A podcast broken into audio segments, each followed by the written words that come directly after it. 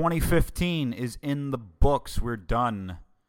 And what a year it was. We're going to go over some of the top stories from 2015, dive into some of my thoughts on some of them, not everyone. Uh, we're also going to look at Donald Trump. Yeah, that's right. It's time to talk the Don. And I'll give my thoughts on what I really think the problem with the Republican Party is right now. Oh, and uh, Eagles fans, yeah, at the end of this program, towards the end of this program, we're going to talk about Chip Kelly and the state of the Eagles. It's all coming up here on Fritzcast.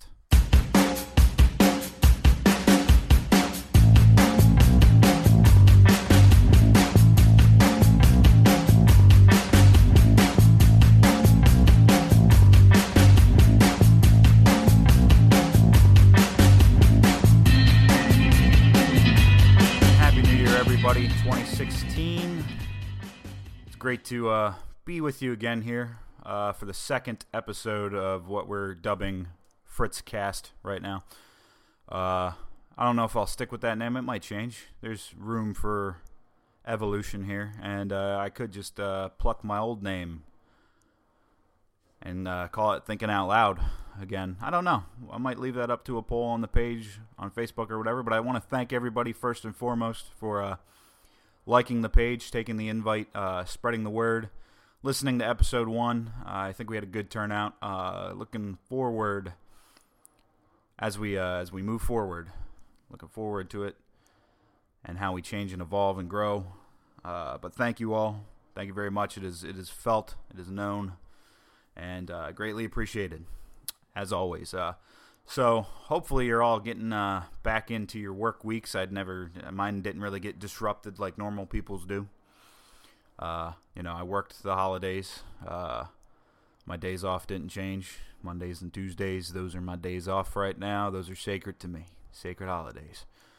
But the uh, our Christmas tree is down. I'm sure yours is coming down hopefully soon, or otherwise you're going to be one of those people that get to January 15th and go, "Oh crap, we got to take that down."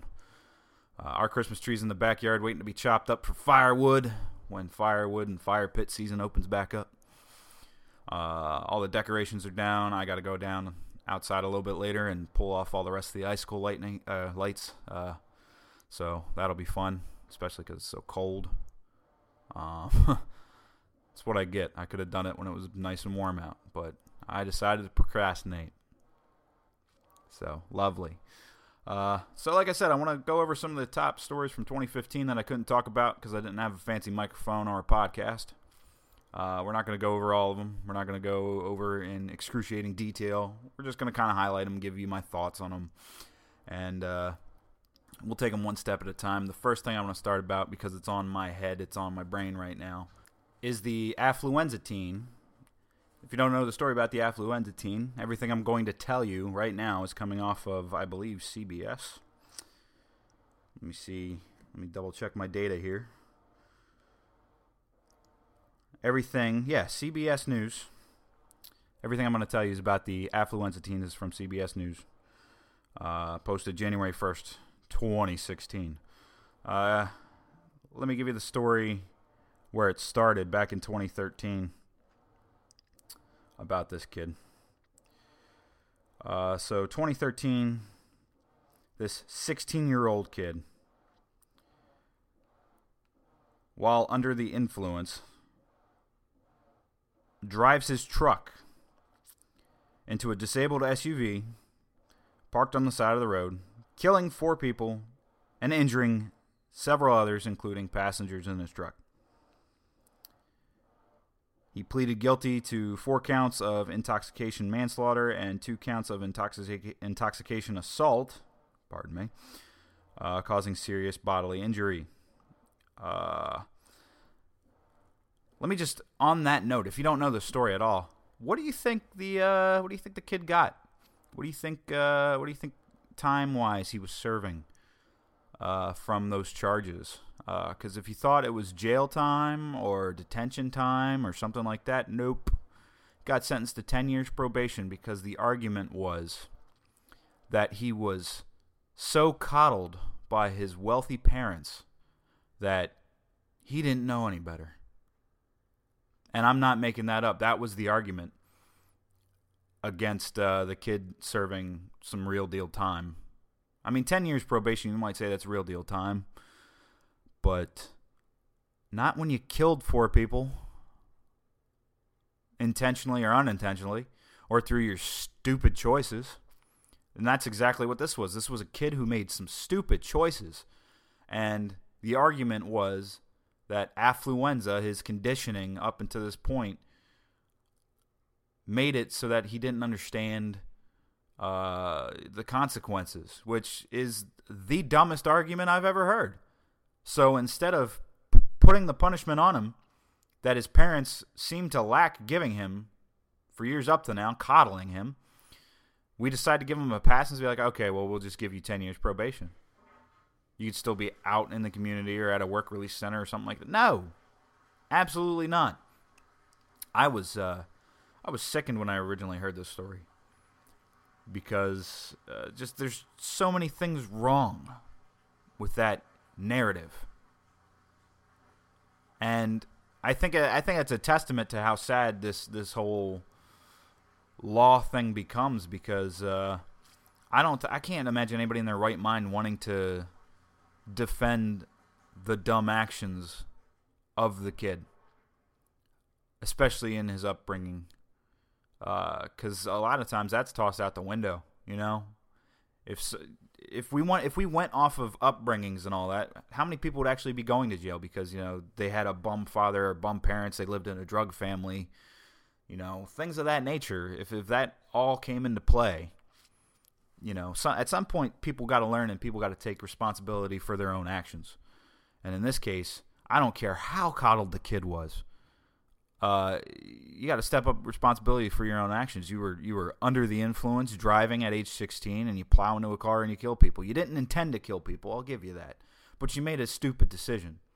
There's plenty of people who go around who drink who don't drive afterwards. They don't drive even buzzed. I know when I go to grab a beer somewhere, or if I go out drinking, I have contingency plans in place. And I'm not dumb enough to stumble out to my car, turn it on, and drive it when I'm not in the right mind. I have been under the influence before.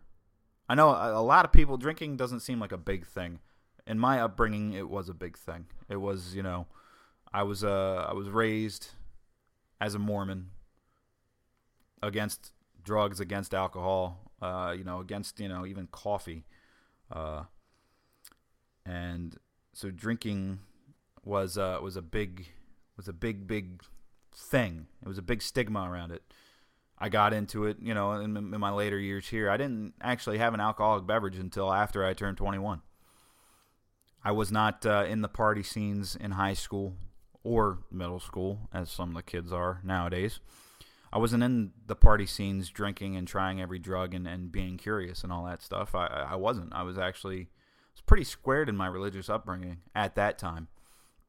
Uh, for reasons that I won't dive into right now either. But I was always raised being responsible for your actions. So when I did dabble into drinking, I knew the basics of not doing something stupid. And I think a lot of people know the basics of not doing something stupid. I don't think a lot of people go out and drink until they're plastered and then go drive. So, kid or not, 16 years old. I, who cares how coddled he was? He should he should have known that it was a stupid idea to do that, and that he needs to pay for the stupid idea. And 10 years probation is a little lenient in my mind. Paying for the action of killing four people, whether or not it was intentional. So anyway, that's the story. He violated his probation, and he and his mommy dearest skipped town to Mexico. She's been brought back. He's now trying to dance around and use laws to uh, delay his deportation back to the states. Uh, right now, treaties between the U.S. and Mexico say that Mexican authorities have to respect Couch's warrant in the U.S. So unless he files for asylum, he will not be able to stay in Mexico indefinitely. Uh, I think we need to get this kid back here as soon as possible. And he needs to be charged to the fullest extent, and he needs to eat this one. And his mom needs to eat this one too. She enabled him. She got the idea guaranteed to flee the country, and she initiated it. So she, in my eyes, and I think in the eyes of everybody, should be as guilty as he is. And both of them need a serious lesson in basics of humanity, if you ask me. Maybe I'm being a little harsh. I don't know. But that's my view on it.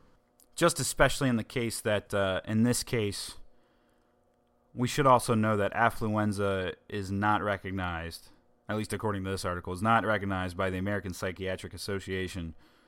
And the fact that they use this angle drew a lot of criticism. Clearly, it was just what can we use to, to, to make this go away? Let's find it, let's stick with it, let's ride with it. And whatever gets us out scot free, or whatever gets us the least, that's what we'll go with. I think that's a good discussion that will come up probably further down the line on law and uh, and what should be and what should not be and how things should be handled. But that's the affluenza teen. Had to get that off my chest and off my mind uh, before I went crazy not not talking about it. Uh, crazy story. Read up on it if you don't know about it. And if you already do know about it, please uh, throw your voice out there. Let it be known that this kid uh, can't can't run away and can't beat the justice system and can't get off as easy as he got off the first time. Moving on, another big story of 2015 was the uh, the Syrian refugee crisis, and it kind of ties into a couple of other events. Um, Syrian refugee crisis really came under scrutiny uh, after, I would say, after the Paris attacks. Um, we all know the Paris attacks and and and the uh, the inhumanity of terrorism, not just uh, on the American front, but against westernized culture in general. Um, the, the, the shot in Paris was a strike at westernized culture. Don't uh, I don't think you could see it any other way. Uh, it was a way of ISIS, uh, you know, attacking, saying we're here, saying we can pull this stuff off. And ISIS is a lot different from uh, from Al Qaeda uh, from you know the 9/11 attacks. Al Qaeda was more like we can pull off something big, and everybody will see it, and it'll be large scale and and and large repercussions. Whereas ISIS is more of a small, uh, subscale, contained. You know, they don't. If, if they kill ten people, fifteen people, or hundred people, they're happy as long as they killed somebody and they and you know that they killed them. So Paris played into it. Uh, San Bernardino, California played into it. Uh, and it sparked a lot of debate and controversy.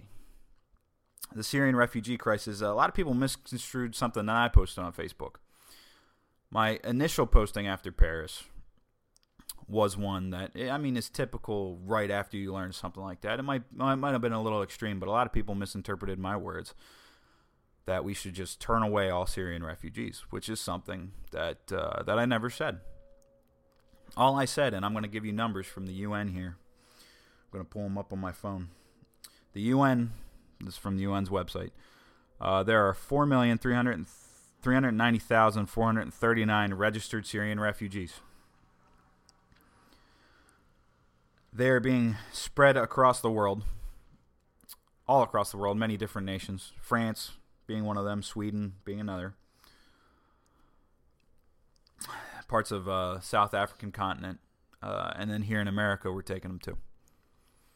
The only thing that I said about the Syrian refugee crisis is that it is such a massive amount of people, it's such a massive number, that it is an exploitable target of ISIS. A lot of people's arguments were that ISIS would want us to think that way. Oh, ISIS wants us to hate these refugees, and and ISIS wants us to turn our backs to them so that they can win, so they can use it as propaganda too.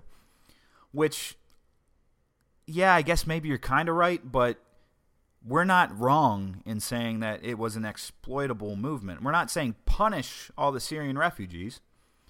We're just saying that we have to be cautious. It's such a large number of people, and I don't see how people were just so willy nilly dropping every guard and saying, you know, bring them all. Bring them all. Bring all 10,000, 20,000, however many they want to bring in here. Bring them all. I understand the want to be charitable, the want to reach out and help your fellow man. But there's a lot of things that go into taking refugees. We set up housing for refugees. We set up education for refugees. We set up jobs for refugees. And there's Americans that still don't have jobs. There's Americans still on the street. There's veterans that are still on the street. There's veterans that can't get proper health care because of a VA scandal that's still ongoing, uncovering, and trying to be figured out. With all that going on, and 4 million Syrian refugees coming in, a lot of people are up in arms. And I don't think it's necessarily wrong to be up in arms about it. I really don't. Uh, it's it is a massive amount of people, a massive amount of numbers, and then we get comments from the president like, "Oh, the Republicans are afraid of babies and uh, women and orphans," which breaking down these refugee numbers, I'm still on the UN website. Let me just give you some of them real quick. 49.3% of them are male, 50.7% are female. The largest numbers of them are actually between the ages of 18 to 59. There's 21.5% males 18 to 59. 23.9% females 18 to 59. So the president was right in saying females, but saying orphans when it's only 10, 11% of those numbers, I mean, yes. Yeah, 4 million divided down in those percentages are still large numbers, but 20% is larger than 10 or 11%. It's practically double. So it caused a lot of controversial rifts in politics with the president and, and some of the top Democrats saying that the Republicans were xenophobic over children and, and orphans, which was a very misleading and, and misconstrued statement. Because I just gave you the numbers. So who's right and who's wrong? Big crisis, and that's going to be something that continually will be covered um, as it becomes relevant and less relevant and more relevant. And another thing it sparked was political correctness. It's another huge forefront of debates now. Political correctness. San, Ber- San Bernardino. Was it radical Islamic terrorism or was it uh, or was it something else? That this was actually in the Democratic debates. The question was posed to Bernie, to uh, Bernie Sanders, Martin O'Malley, and Hillary Clinton. Is it radical Islamic terrorism or is it radical jihadi or what? Bernie Sanders said, it doesn't matter what you call it. Martin O'Malley said radical jihadis. Hillary Clinton said radical jihadis.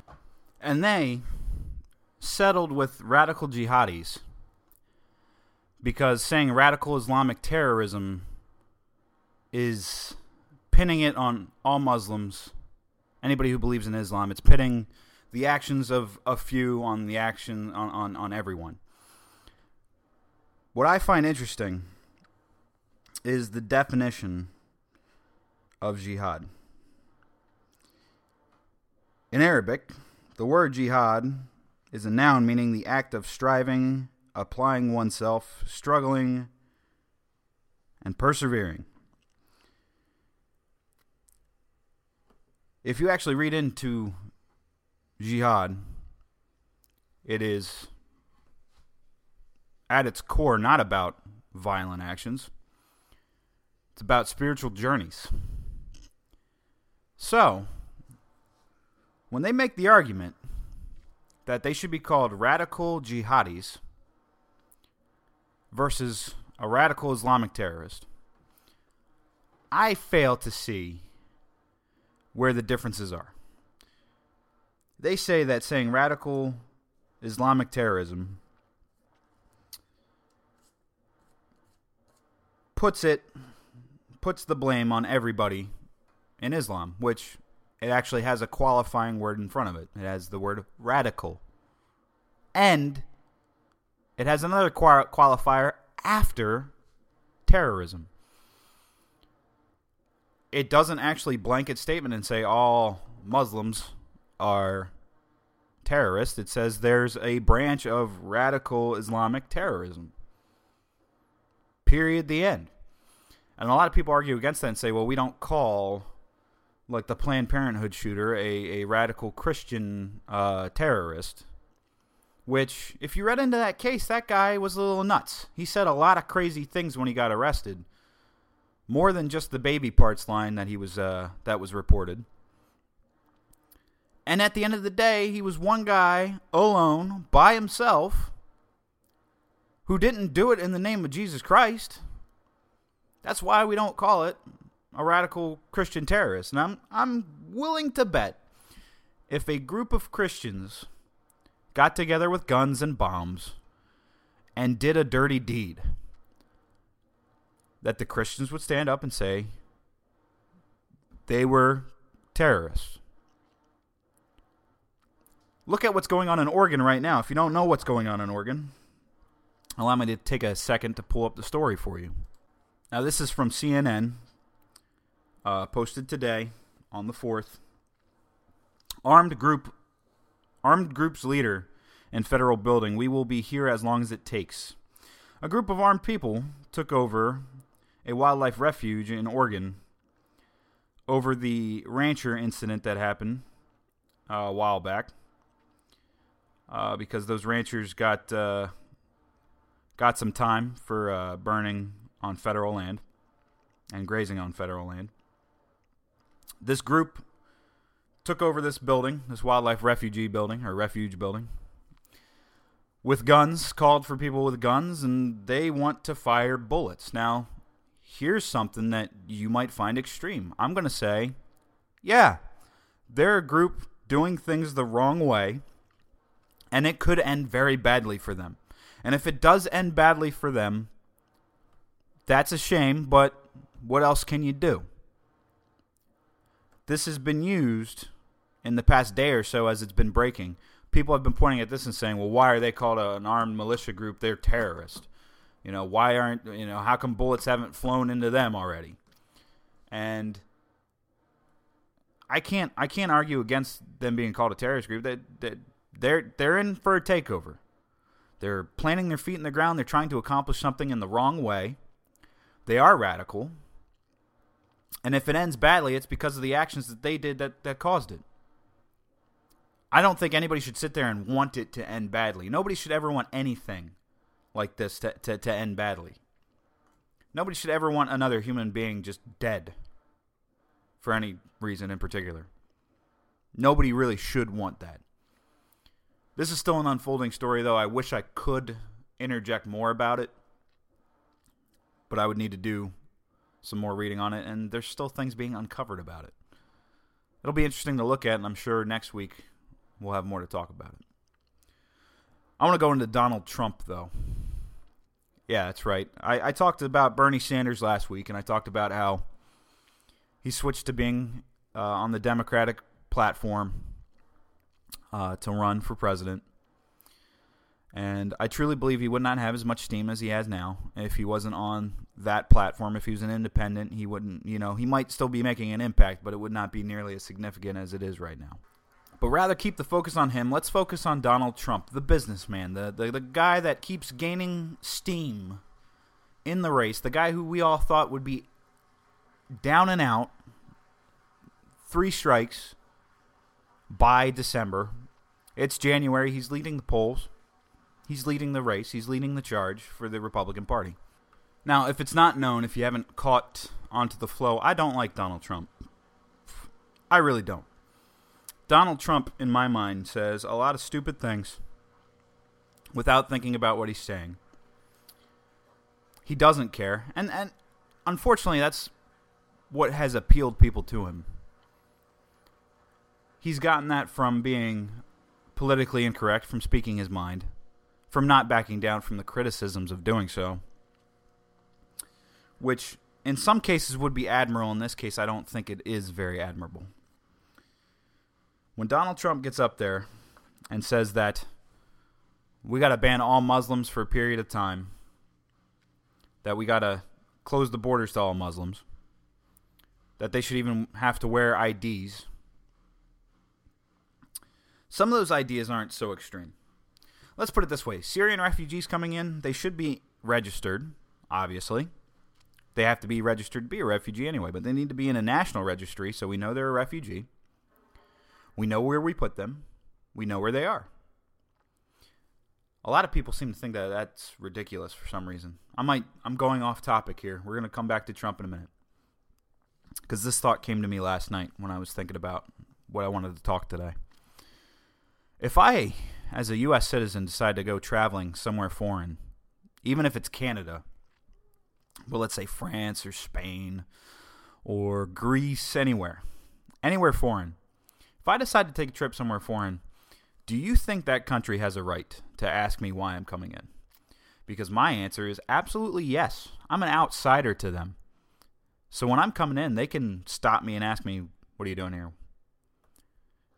If my answer is, Hey, I'm, I'm here to tour, I'm here to see some of the sights, some of the history, and all that, they have a right to know that I'm doing that. Vice versa, we have the right to know what everybody coming into this country is doing if you're coming in as a refugee, we obviously have, have systems in place and, and we're gonna track you and be on top of you. But if you're if you're immigrating to this country or if you're just visiting this country, everybody has the right to know that. So there's an idea that Donald Trump just couldn't articulate very well, or maybe he is just that nuts and that uh, that kind of I don't even know how to phrase that if he's that totalitarian, if he if he wants to, you know, put the fist down and know what who you are, what you are, and and have it marked on you, that's that's extreme. But the other thing I don't like about Donald Trump is that he has like three or four major points, and that's it. Outside of those points, he has nothing else of, of substance to add to the conversation.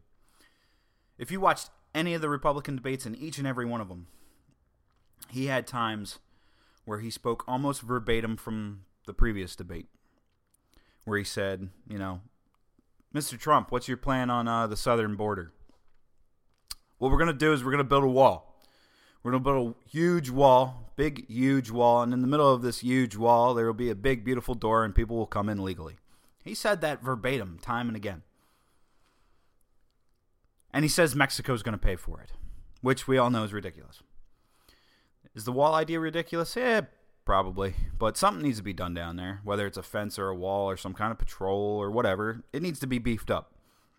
The border has been a big ongoing issue, and so has immigration, legal and illegal alike. It needs to be handled. But that's one of Donald Trump's other big talking points is the wall. And then like they'll say things like, uh, "Mr. Trump, uh, your businesses went bankrupt," and he'll go, "No, no, no, no, no. I, I, I've never been bankrupt. I've used the laws, the chapter laws that all businessmen use to to gain an advantage." So Donald Trump blatantly admits, "I use the system," which people are kind of fed up with the system. That's kind of what people are against this go around. But I guess, as always, his appeal remains that he is a businessman, and everybody thinks a businessman can save the state of the nation. So, whether you think it's a businessman that can or a politician, I don't know. I just don't think Donald Trump has it. I don't think he has what it takes. I think he makes too many mistakes.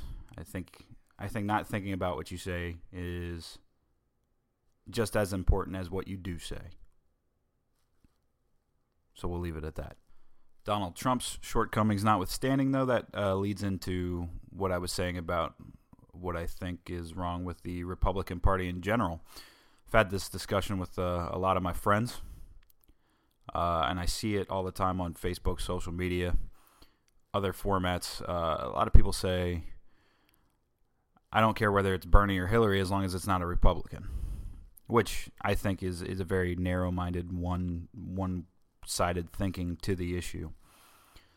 Uh, you can call me out on my politics all you want, and we can we can discuss that one on one. You're going to learn them, and it's going to evolve as this as this program grows. Uh, but one of the big problems I think with the Republican Party is the lack of focus on the social issues. Uh, one of the reasons why I'm so stressing people to pay attention to who they're going to vote for this year coming up is the fact that uh, not too many people are focused on the national debt, the deficit, the budget, and how to balance all that. I, right now, um, and it took me a while to get to this point, I'm behind Rand Paul right now because I believe he has a vision in mind right now, focusing on money and on the budget and on uh, the fiscal responsibility of the nation versus the social aspects. I'll uh, I'll gladly concede to anybody who wants to argue about it that the social gains made under Obama for people in like the gay, lesbian, bisexual, transgender community have been good. And uh, the Republican Party lacks somebody that can stand up and say that those were good changes, those are good strides, and we're not going to touch or focus on them. Uh, I think the Republicans have uh, this weird view, and it, some of it might be because they're more of the religious type and more publicly religious type that uh, they don't they don't come out and say like who cares what somebody's doing in their private business. Instead, when they're asked about gay marriage, gay rights, all that stuff, they say, well, that should be left up to the states, which is a fancy answer in my book for trying to play it off as being a constitutionalist, like, you know, oh, we have a constitution that says the states have the rights to determine and decide things. And that's partially true we do have a constitution, and, and there used to be this thing called states' rights, and states would individually decide that.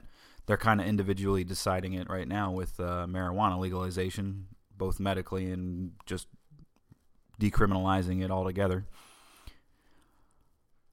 Um, the Republican candidates don't, or the Republican Party rather, doesn't have a candidate that stands up and triumphs the gay marriage, the social issues, the the medical marijuana issues. Um, and that's where they lose some steam. That's where they lose some steam with the millennial crowd like me. Whereas me right now, I'm saying I believe in, in I believe in saying those things as a I'm not actually registered as a Republican right now. I'm an independent, but I might be registered as a Republican before the time is up so I can vote in these primaries but that's what I believe in. That's why I say I have more libertarian leanings than conservative leanings or liberal leanings. Uh, right now, I'm looking at the trillions of dollars of debt the nation's in and how every year we go about half a billion more into debt and we're calling it a triumph because we've cut it down to only going a half a billion into debt but the numbers are just so massive and so huge that uh, they need to start being managed. If it goes uncontrolled, it's going to be a problem, and it's it's a problem that people aren't focusing on. It's almost like how Americans get in their daily lives. They're like, well, everybody has this debt, and I'm I'm guilty of this. I say I don't care about my student debt. I don't care about my mortgage because those are two things that every American has hanging over their head right now. So I don't count that. I'm only focused on my credit card debt. If I can get rid of my credit card debt, I'm in good shape is, is, is my view of it. But as a nation, it seems like that would be a very bad approach because I have years and years and years to worry about paying off my student loan debt.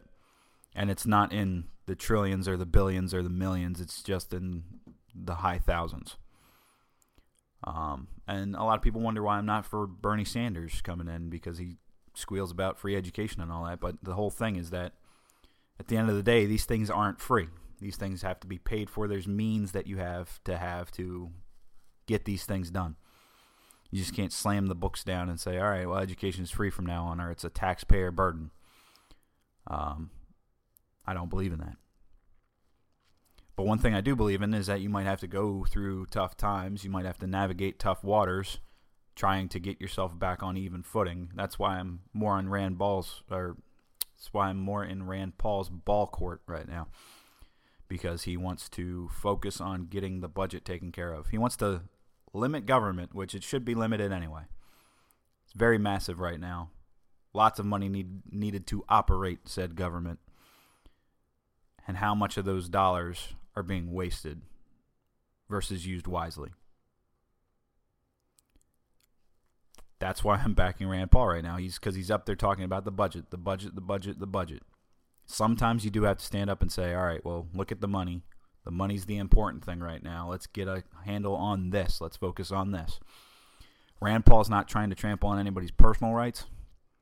He's really not about that. He's actually an oddball Republican candidate, which is why he's not on top right now, because the Republican system doesn't want that kind of stuff. They don't want Donald Trump up top either but they don't want Rand Paul because he's too outside the curve. He's kind of almost a Bernie Sanders of the Republican Party, except Bernie Sanders is sitting atop of the Democratic Party. More so for anything because he appeals to millennials because he keeps saying what we want to hear. And that that's the other approach. I'm I'm trying to knock everybody into a more realistic approach. This isn't a time to be told what we want to hear. This is a time to be told what needs to be done to make sure that the nation is off on good footing. And that might mean four or eight or ten years where things are a little tight. Sometimes you have to go through that to get back to your good even footing. It's just it's it's part of life and it's part of nature. All right, so we went over top stories of 2015 or a couple of top stories of 2015. I could have dived in deeper. Um, I don't want to pay disrespect to anything. There was trials going on, like the James Holmes uh, theater shooting, uh, the Tsarnaev trial was going on, um, and the Aaron Hernandez trial was going on. Um, lots of stuff with uh, the Black Lives Matter movement, the the Charleston shooting. Um, actually, a lot of shootings. I just don't want to talk about shootings. It it's a depressing subject. We we are going to get onto it. It's going to be it's going to be covered. Trust me, I just didn't want to do it this time. If you've listened this far, thanks for listening. I'm about to dive into the football portion. So football's not your thing. Thanks for listening. Just scroll to the end so I can get a, a, a listen in on this. Uh, that's very bad pandering. But Eagles fans, Chip Kelly gets the axe before the last game of the year. Kind of all saw this coming about the midway point of the season, I think. And if not, then maybe I was just being hopefully optimistic. But uh, Chip Kelly, course, his first two seasons he did, you know, excellent. But classically, like his offense, he goes three and out. I know I stole that joke, but I don't care. Um, I feel good about it. It was just Chip Kelly. We we were. This was uh, Chip Kelly's learning the hard way, and Eagles fans learning the hard way of Chip Kelly's weaknesses. Like a big weakness for Chip Kelly is his arrogance. He's so arrogant, he doesn't care if you don't like his system, if you don't like his choices or his decisions. He doesn't care. That's why players walked this past offseason. That's why he let key offensive linemen go. That's why he let Jeremy Maclin walk because he said, I'm not paying you $11 million. I got uh, the, the way I see Chip Kelly as a coach is the way I see me when I play Madden on fantasy draft. It's like when I need to fill a spot, if I need some offensive linemen, it's like I go into Madden, I pull up all the offensive linemen and I organize them by their like power rankings. Like their their whatever out of 99 ratings. And I just pick guys that have 80, 90 overall strength and and pass or run blocking. And I stick them in there. That works in Madden, it works in a video game. It doesn't really work in real life. And that's what that's what I felt he was doing. He said, "All right, I don't need LeSean McCoy. Um, get rid of him. I'm going to pick up DeMarco Murray. I'm going to try to teach him to do what LeSean McCoy did. Uh, Ryan Mathews, way more productive this year than DeMarco Murray because he is more in the vein of LeSean McCoy. He can cut, he can juke, he can run east to west, find the opening in the line, and then go up the hole for the run. Whereas DeMarco Murray, just you have to hand him the ball in the backfield and he has to cut up. He's one cut, straight up type of runner, and he needs an offensive. He needs a Pro Bowl offensive line, which the Eagles do not have. He did rip off a 54-yard uh, touchdown run against the Giants, and those are like one in a dozen. They don't happen. They don't happen that often. So I'm not gonna praise that and say, "Oh, see, Chip Kelly." You know, it was one game. It was it was the last game of the season, and it didn't matter at the end of the day. I'm not going to dive into coaching candidates to fill the vacancies right now because every name under the sun, from Bill Cowher um, to Sean Payton to uh, the guy from Chicago. I don't know his first name. I think it's Adam Gase. Uh, there's just it's all names right now, all names and all speculations. They've only actually interviewed Deuce Staley, the running back coach, which I think is nice that they interviewed him. I really do. Um, is he head coach material? Probably not, but they gave him a shot. They they gave him the sit down interview. They gave him the pat on the back. He's a good coach for what it's worth. Probably just not ready to make that jump yet. But uh, as for who could fill the vacancy and who could fill the void, it's going to be interesting to see what happens in the coming weeks. There's lots of names out there and lots of candidates and all that, and there's still a season to finish in the NFL, a postseason at least anyway. So it'll be interesting to see what happens. But Chip Kelly being gone, that's a good thing. It's been 40 minutes now. I uh, I drug you about 10 minutes longer than last week. And I wouldn't be surprised if the next week it's like 45 or 50 minutes. Who knows? Uh, but thanks for listening. Uh, please send me your feedback. Give me a like on Facebook. Share it on Twitter or whatever. And uh, thanks for uh, thanks for taking time out of your day to listen to me babble about whatever I wanted to babble about. Take it easy. See you for episode three next.